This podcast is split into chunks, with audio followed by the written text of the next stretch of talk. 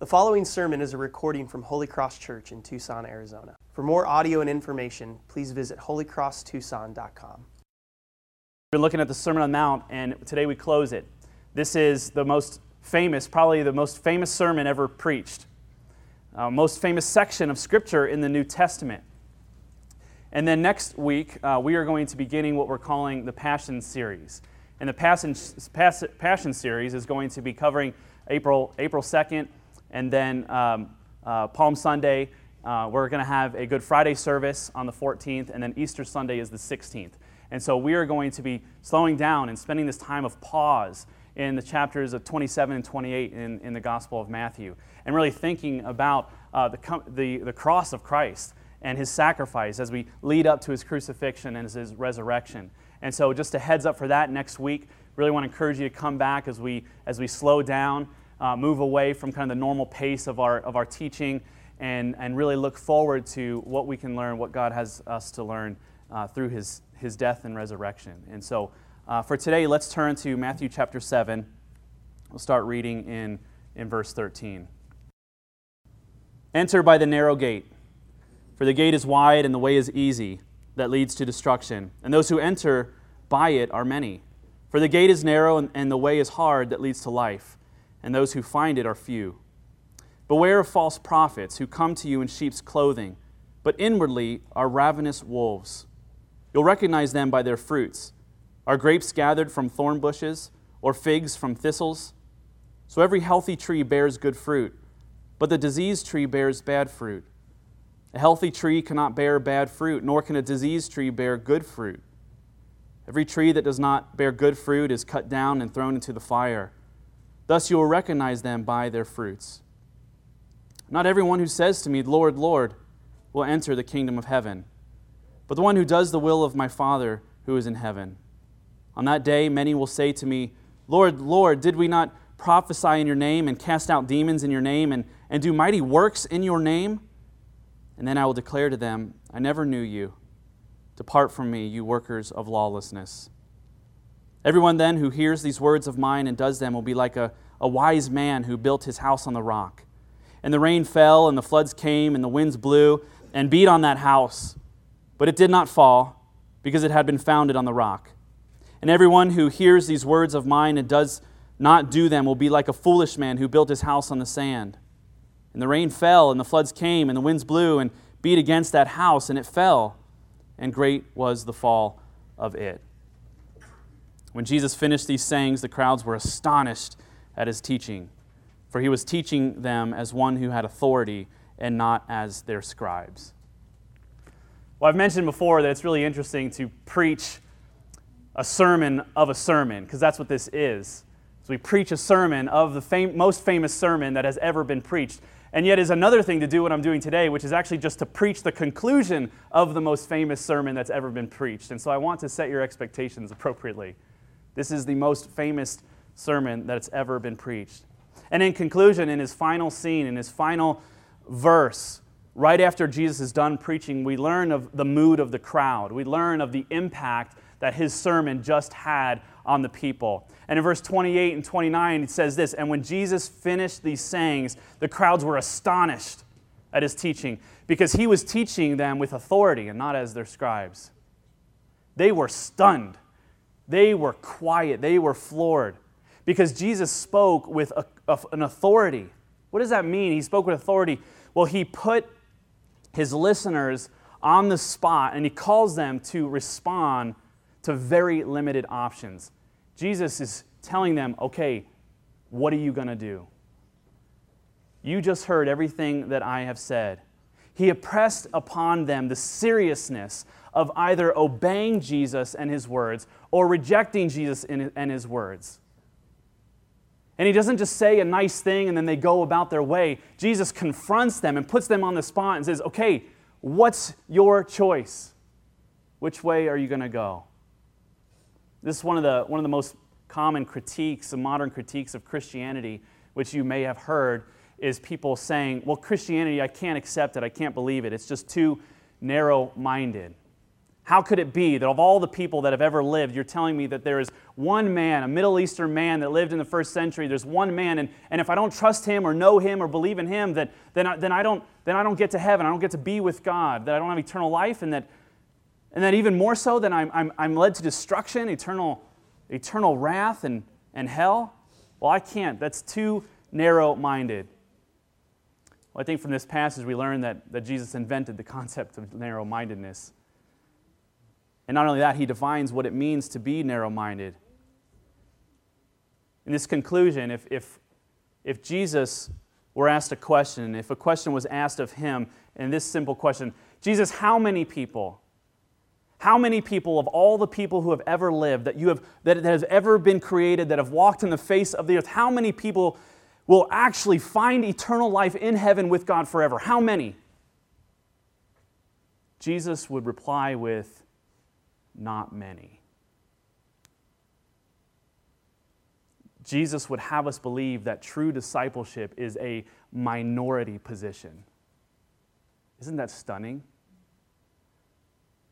By any metrics, by any measurement of, of any dimension in a person's life, those who follow Jesus and therefore who enter into the kingdom of heaven is a relatively small amount. I don't, I don't know what percentage that is. I mean, is it 49%?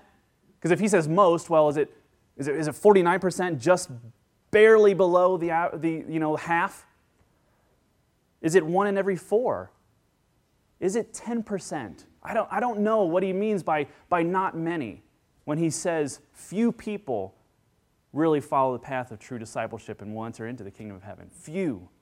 I don't know what the number is.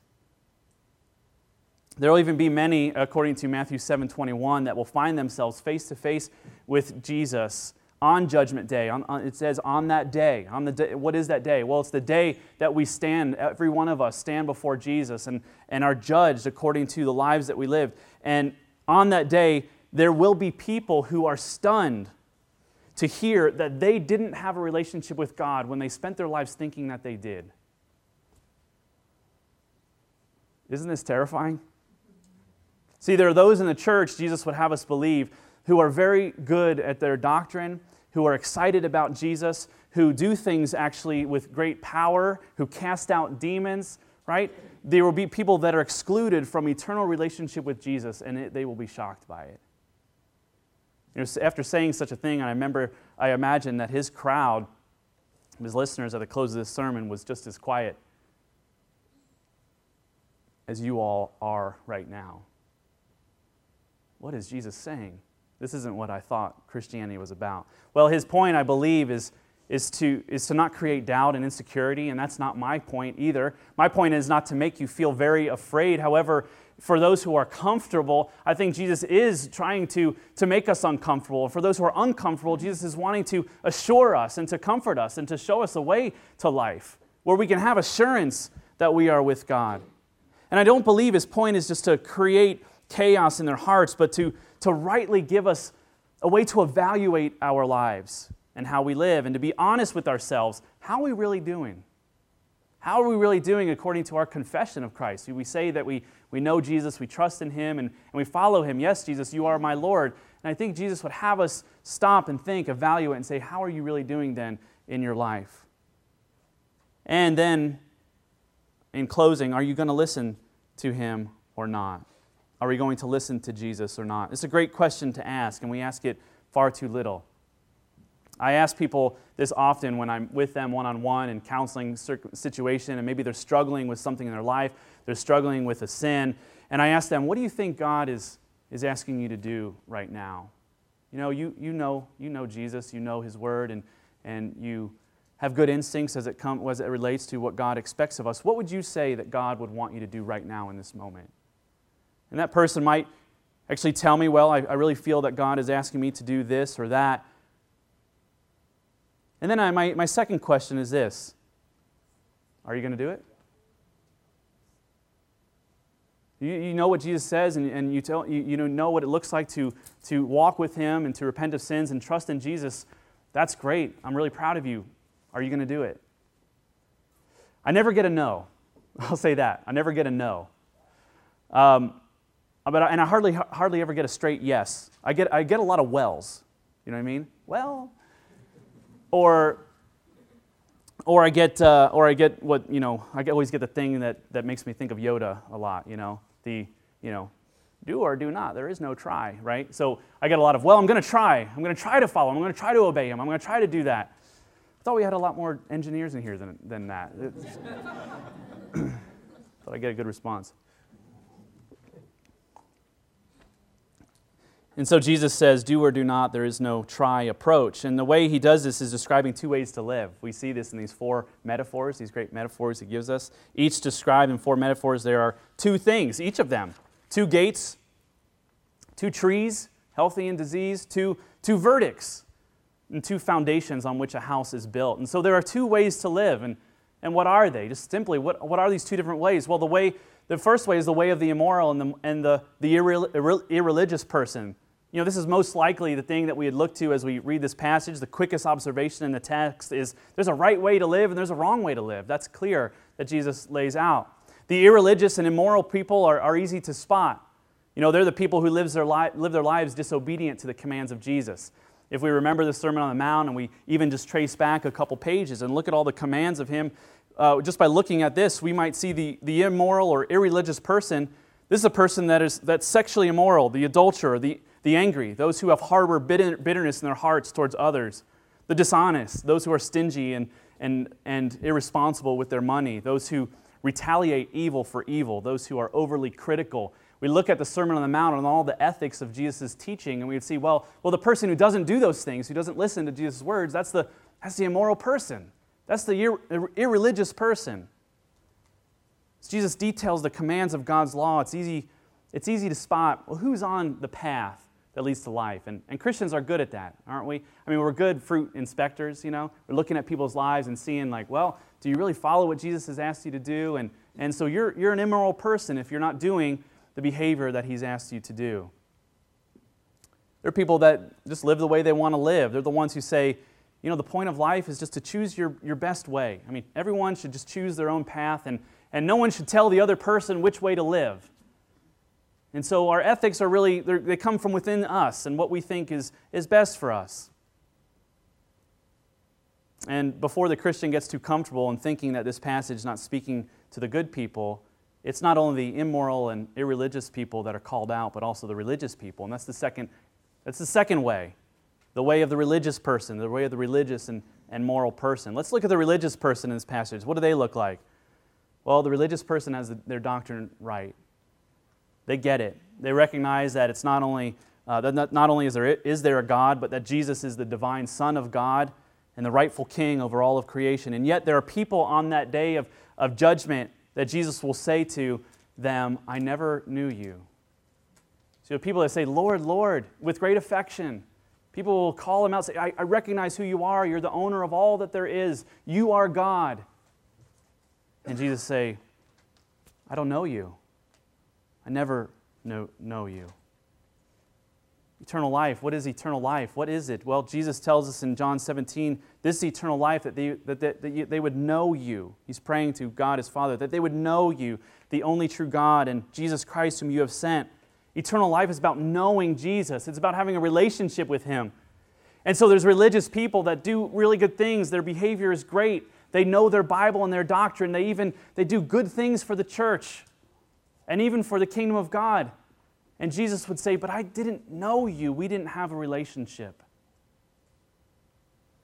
They never had a personal relationship with God. And Jesus is saying, You see, he's not saying this in this passage. Well, you used to be a Christian. What happened? We used to know each other really well. How did you drift off? He doesn't say that. He says, I never knew you. I never knew you. So it's possible to know the Bible so well and yet miss the point of it all. It's possible to be incredibly active in Christianity and miss the whole point of it all. There'll be, there will be professed Christians in the church who are denied by Jesus. Does this scare you? It's supposed to scare us, I think. But it's supposed to be a, a dagger to the heart as we read this passage. It's supposed to, it's supposed to pierce. It's supposed to do that to us. It's possible to know the Bible so well and miss the whole point of it. I, and I know I'm, I'm, I'm, scaring you, but I'm, I'm not trying to. So I'll, there is a point. I'll, I'll, let's get to it now because I may never get you back if I keep going that way. If you read the closing passage at face value, you're going to miss the passage altogether. You're going to read it and think, okay, I get it, Jesus. Do good, don't do bad, stay on the straight and narrow. Thanks, I'm going to do it. I'm going to be a good Christian, I'm going to be a good person. But we have to see this in light of what Jesus has said in his whole sermon, in light of what the wisdom of God's word has said to us. Jesus says, Follow my words. We need to look at, at all of his words and what he is saying. Is Jesus saying to us in this closing, okay, everybody, we're done with the Sermon on the Mount. Choose good, don't choose bad. Have a great life. Do you remember when Jesus said in, in the beginning of the Sermon on the Mount in chapter 5, he said, For I tell you, unless your righteousness exceeds that of the scribes and Pharisees, you will never enter the kingdom of heaven. Do you remember him saying that? And so, if Jesus is telling us, well, okay, the, the whole conclusion is this there's a good way to live, there's a bad way to live, be a good person, don't be bad. Well, he would be handcuffing us, he would be harming us. What is he saying when he says, well, unless your righteousness exceeds the scribes and Pharisees, you don't have any hope? He's saying if you base your life on rejecting God's law and doing whatever you want, you're, not, you're going to miss heaven. But he also says if you base your life on obeying God's word and trying to be perfect, you're going to miss heaven. Okay, Jesus, I don't get it. What do I do then? How do you become a Christian? How do you actually follow you?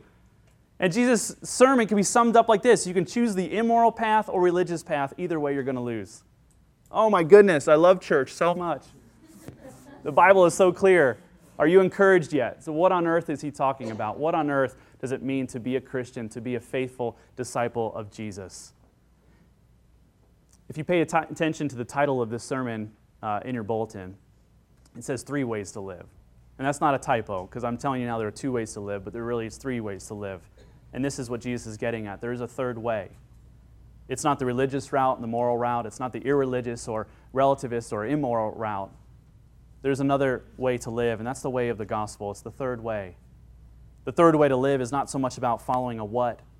What do I do? What do I look like? But it's following a who. What it means to be a Christian is not about following a what, it's about following a who. And this is most clear in his final metaphor that he gives of the house that's built upon the rock. Two houses that look exactly the same. Two houses that, that had the same uh, code inspector come in. Two houses that have the same paint. Two houses that have the exact same square footage. Two houses that at their face look exactly the same. The moral person, the immoral person. What's the difference about them? The difference is upon what they are built. And that what is not a what, it is a who. One falls and one doesn't. The one that doesn't is because on, on, not on how it was built, but on what it is built upon. It's built upon the rock. You see the, the, this metaphor of the narrow gate. When she says, enter through the narrow gate, he's not telling us a what, he's telling us a who. For Jesus is the gate. Jesus says, I am the gate. I am the way, the truth, and the life. No one gets to the Father but through me. No one gets to eternal life but through me. I am the, I am the key, I'm the entry point. The healthy tree is a who rather than a what. For Jesus is the tree of life that nourishes the branches that abide in him. He says, I am the vine, you are the branches. If you're not connected to me, then you will not be nourished and you will die. But if you abide in me and draw your life from me, then you will have life and it will be eternal the verdict of the accepted one, the one who is not cast out from the presence of God, is the verdict is acceptance uh, is about a who rather than a what, for Jesus is the perfect worker of righteousness that pardons our sins. For Jesus says, Depart from me, you doers of lawlessness. Well, well, we're all lawbreakers, so who the who is Jesus who is perfect, and the house that is built on the rock is a who rather than a what. Jesus is the rock upon which we build our lives. And so Jesus does invite us in the close of his sermon. He invites us to live one of two ways, and it's not between the good people and the bad way. Jesus is not saying there's two kinds of people to live like the good people, the bad people, choose the good people. He is, choose, he is asking us and inviting us to live our lives of two ways. One way is where we are trying to save ourselves by our behavior, and the second way is in trusting in Jesus. Verse 22. Verse 22 says, this, and that's the terrifying verse that we. You know, no, no one, this isn't anybody's favorite verse in the Bible, right? What's your favorite verse? Oh, I love, you know, I don't know the reference, but I love the part where Jesus says, I never knew you, you can go away now. What is that again? Yeah, it's Matthew 7. That's my favorite. On that day, many will say to me, Lord, Lord, didn't we do all these things? Didn't we prophesy? Didn't we cast out demons? Didn't we do mighty works in your name? We were doing it for you, Jesus. I never knew you. And so it's when we get to this day, when we stand before Jesus, what will we say? What will you say? On that day, for every everyone will become face to face with Jesus. We don't know when, but a day is coming where we will be judged by Christ. And what will you say when he says, Why should I let you into my heaven? Why should I give, accept you into eternal life? Why should I? And if we say, Well, I, I, I, I'm a pastor, Jesus, he might say, I never knew you. You say, Well, I've given my life to missions and, and helping the poor. And he would say, I, would, I never knew you. Well, I've been faithful husband and a faithful father and a great worker and a great contributor to our community. Well, I never knew you. I've been baptized. I even lead a, I lead a life group in my church. I never knew you. Then there are some that will say, Well, I followed the golden rule. I treated others how I wanted to be treated. And Jesus will say, even still, I never knew you. What is it that matters? All that matters is where we build our house our life, more specifically on, on who we build our life and our confidence. We'll build our life on our righteousness, or we'll build our life on Jesus. We'll build it on our righteousness and say, okay, I know what God has told me to do. Now I am good. I got to do all these things, and I have to, I have to do more good than bad in my life. And hopefully, at the end of it all, God will look upon me with understanding and favor. And even though I have made mistakes, He will say, But you gave it a great try. Thank you for doing good work or we'll build our life on Jesus. When we, when we follow a what, we believe something that is so bad. We believe this. We believe that God that we, God will give grace to us based on our good record. We believe that we give God a good record and then He gives us good acceptance. When we're following the what, but when we build our life on a who, we believe that God accepts us in spite of our record, in spite of our imperfect and failed record, and He gives us the perfect record of Jesus so that we will live the rest of our life for Him in a pursuit of what He loves, in a pursuit of obedience. You see, this passage, this conclusion is Jesus is not inviting us to get more religion. He's not inviting us to become better people. The gospel is not that we go from being bad people to good people. The gospel is about going from people who trust in what we can accomplish for God and going to people who trust in what God has accomplished for us. You see that? It's a, it's a whole new way of living. It's a whole new way of looking at our life and about seeing our relationship with God. How do we, how do we know that we built our life on Jesus? Let's draw some implications out of this as we, as we close in this passage. See, Jesus' conclusion is straightforward it's good for us to evaluate and think. So, how do we know? How do we know that we've built our life on Christ? Well, here, here's the first thing one is that our obedience to Jesus will not be driven by our comfort, but rather our love for and trust in what he says. He says, narrow is the gate. You see, narrow is the gate, and you look at the gate, and it's like not a lot of people go in there. It's really small. You got to maybe get down and to go through it. It's hard to do that. I remember going uh, spelunking. Right? I'm, I'm a spelunker. And uh, no, I've been, I've been twice. Uh, there's not enough Xanax in the world to get me to do it a third time. I promise you that. I go to Peppersauce Caves, you know, it's on the north side of, of Mount Lemmon or the Catalina Mountains. Peppersauce Caverns on the north side, and it's a cave that has this beautiful cathedral th- uh, ceiling. It opens up. When you get into the cave, it's magnificent, it's beautiful. It's really breathtaking. Um, it's spacious inside and, and, and really wonderful. But there's only one way to get in, as far as I am aware. Uh, at least that's what they told me, those evil people. There's only one, one way to get in, and it's not a fun way to get in. Uh, I remember my first time going, and we come to the face of the mountain. We say, okay, where's the cave? How do you get in? And someone points down, and they point to this little crack in the ground.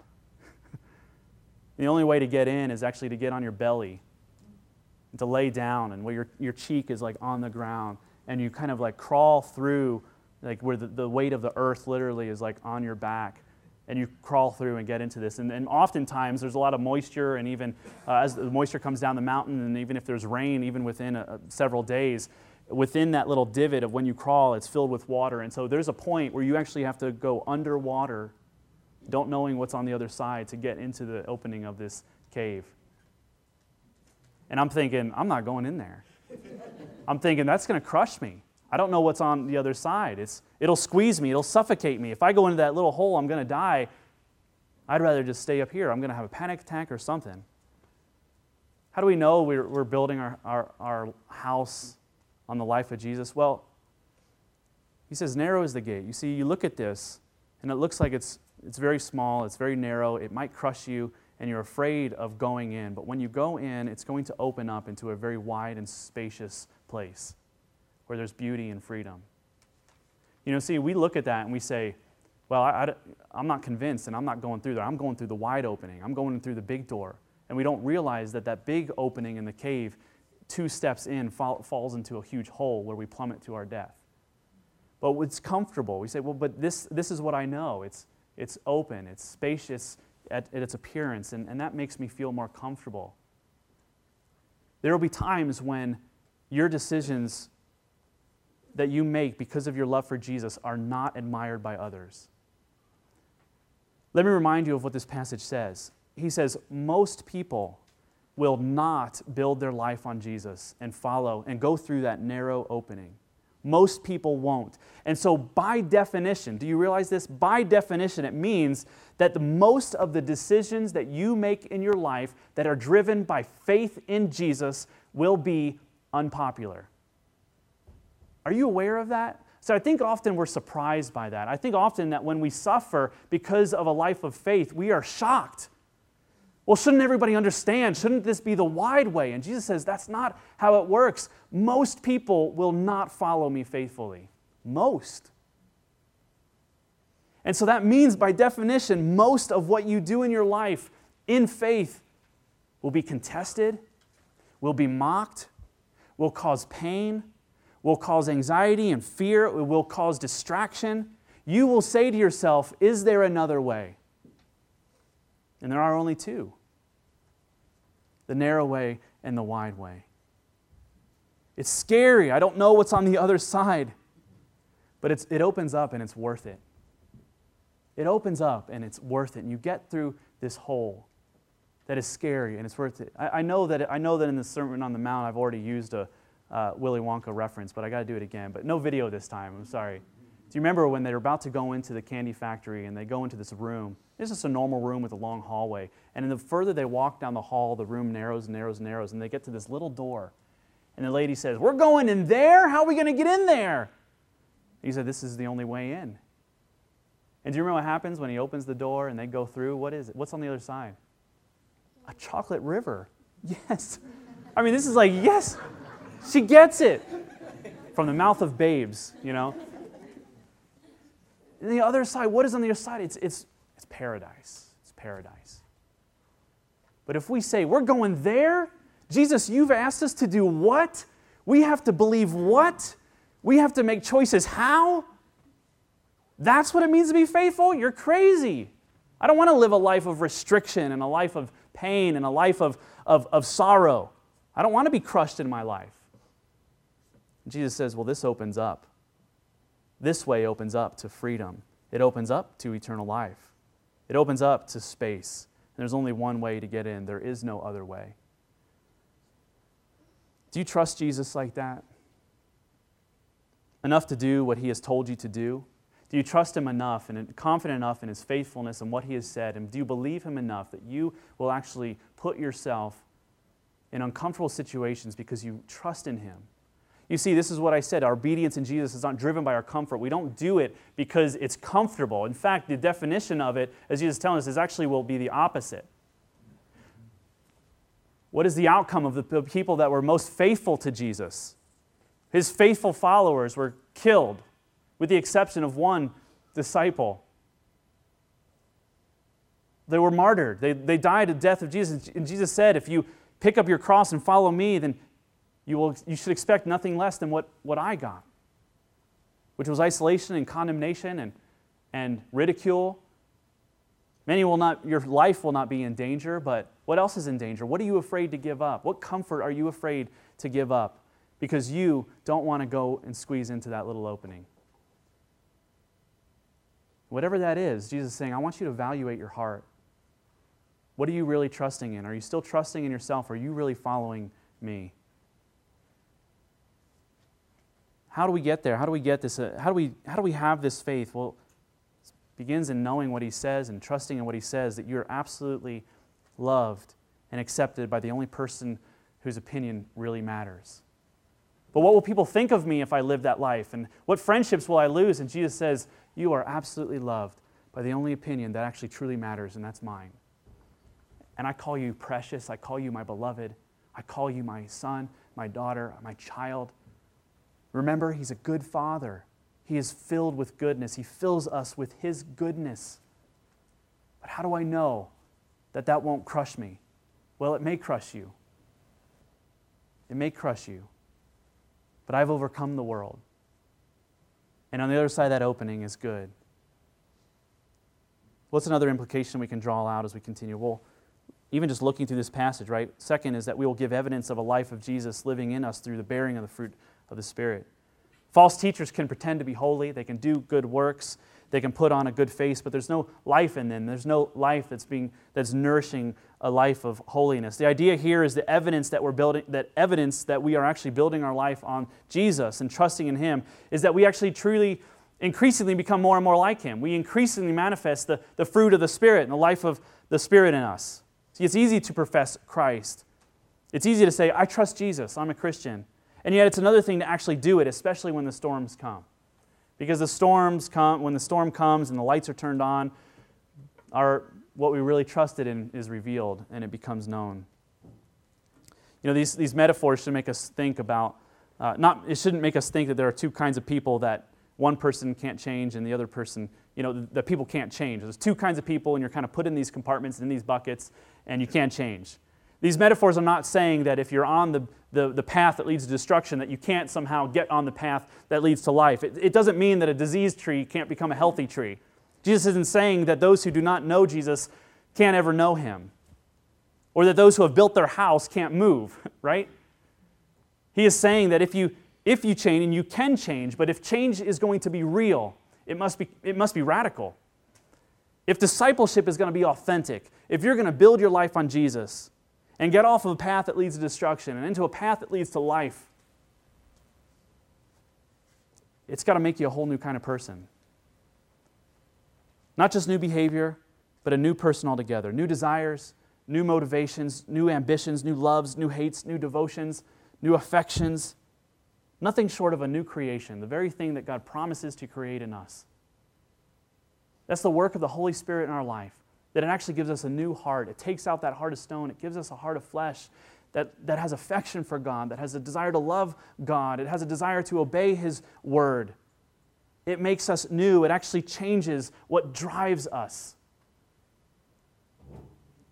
we should be we, we must be people that are not just changing our behavior and say god there's been sins in my life that i really want to change and i'm going to try harder to change those things. But we must go to the source of his life that nourishes us his power that dwells in us by his spirit and trusting in him continually nothing short of a new creation. Thirdly is that our relationship with jesus must be personal meaningful and relational. Remember this is eternal life that they would know god the true god and Jesus Christ, whom you have sent. This is a relationship. Jesus says, I never knew you. It doesn't mean that Jesus had a bad memory, that he was unaware, that he forgot that he met them, but that there was never a relationship.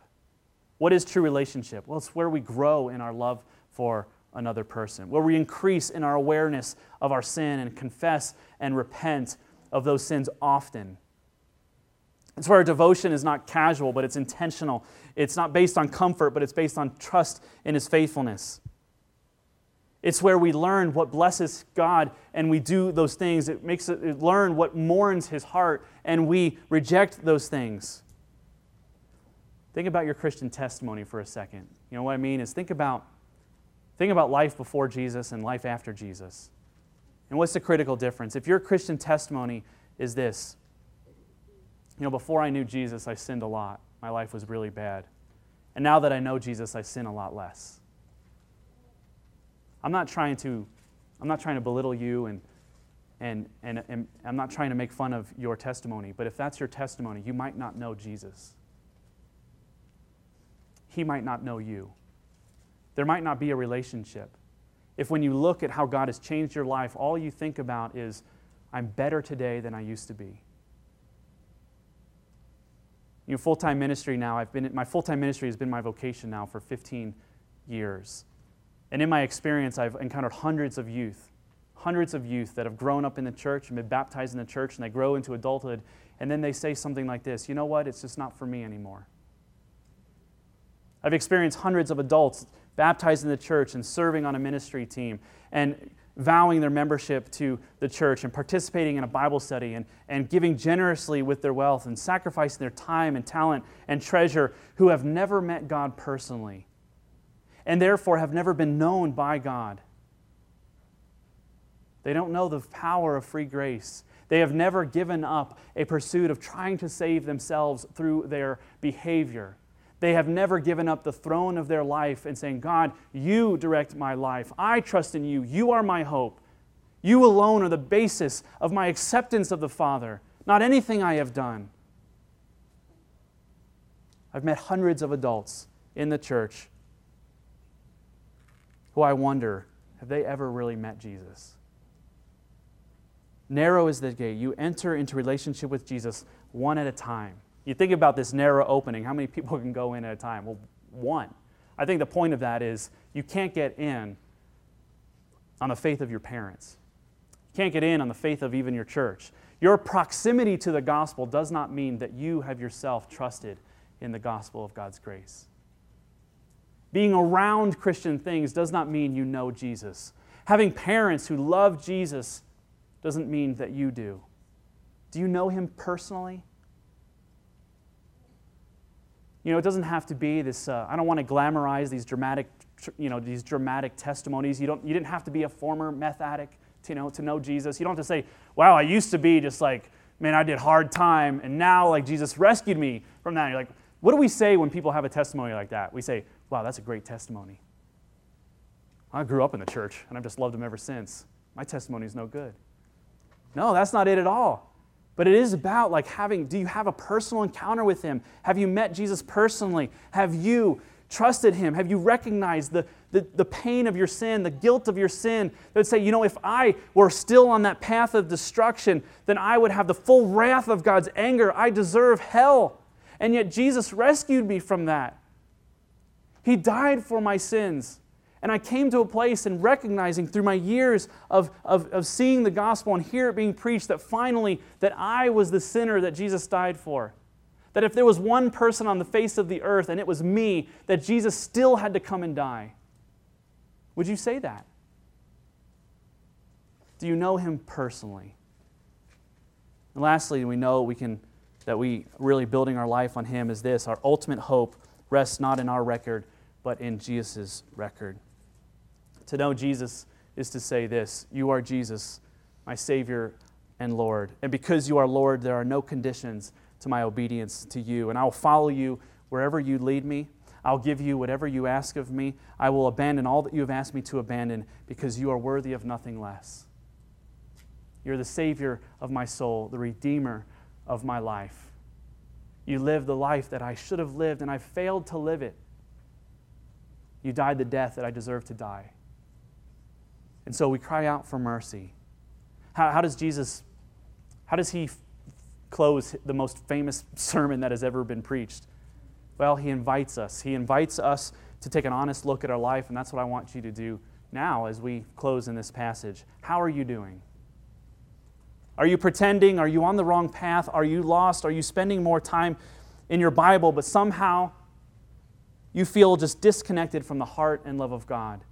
And you feel like maybe I don't know him as well as I thought? Would you evaluate your life? Would you really think deeply? Would you be as stunned as the people that were listening to Jesus that went quiet and said, Wow, I really got to think about my life. And then he invites us to be corrected by what he has to say. What is he telling you today? What is he telling you? What do you feel like he's telling you? Listen to him. You could be the person, you could be the good person or the bad person. If you're the maybe you're the bad person, you're thinking, I'm a sinner, there's no denying it. I have a past, Pete, that you have no, you don't even want to know. And I'm still on that path. I'm still on that path that the Bible say would lead to destruction. Or maybe you're thinking, I'm the good person. You know, I've, I've left that former life and I'm doing really good and I love that I'm really good. And you know what? If I were honest, I would say that that is my identity. That's where my hope is. My hope is in being better than other people. Where does He need to move your feet today? In both of those ways, in both of those errors, and both of those paths are still on the path of destruction. Both of those paths are still trying to save ourselves. And He wants to put your feet on the path that leads to life, but trust in Him. And He invites us into building our lives on Him. Know where you are today and make the move. That's what Jesus would say. He says, Know where you are and make the move. The hearers of this sermon were stunned because Jesus emphasized the importance of a response. It wasn't just, he wasn't just giving information, he was calling them to actually respond to his teaching. And we can never have a confrontation with God and leave the same way we were. Did you have a confrontation with God today where you were encouraged by His word, where you were stunned by His word, where you were humbled by His word? Well, don't leave here the same way you came in. Renew your, your, your commitment, your, your, renew your vow to God and say, I have I need to trust in you, Jesus. I've been trusting in myself. I am a Christian, and yet I have wandered from you. Where do you need to move? Maybe you need to trust in Jesus for the first time in your life. Maybe you would admit that I genuinely am afraid that if I were judged today by Jesus, he would say, Who are you again? I never knew you. Because my relationship with him is not, it's not real. It's just in what I do, it's just in my behavior. I'm just pretending.